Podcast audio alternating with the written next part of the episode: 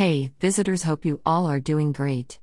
Life is like a series of seasons, you never know how long a season will go on, what will be its intensity, when will a particular season occur.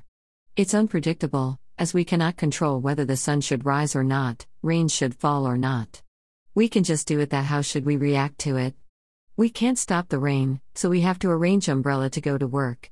We can't just keep blaming and make excuses whatever comes in our way. What we can control is how we react, and instead on focusing on obstacles, we should focus on solutions. We should stop worrying in advance, as you never know what's going to happen next, so instead of wasting that time on thinking endlessly and worrying, spend your time in the present moment and think about now. The art of living in present is great and should be followed.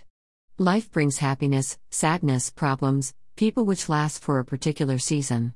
It doesn't come with a proper timing, Sometimes it may bring us what we want, sometimes it may take away what is ours. Something changes, people become strangers, people leaves us, we keep stressing and feeling bad about it.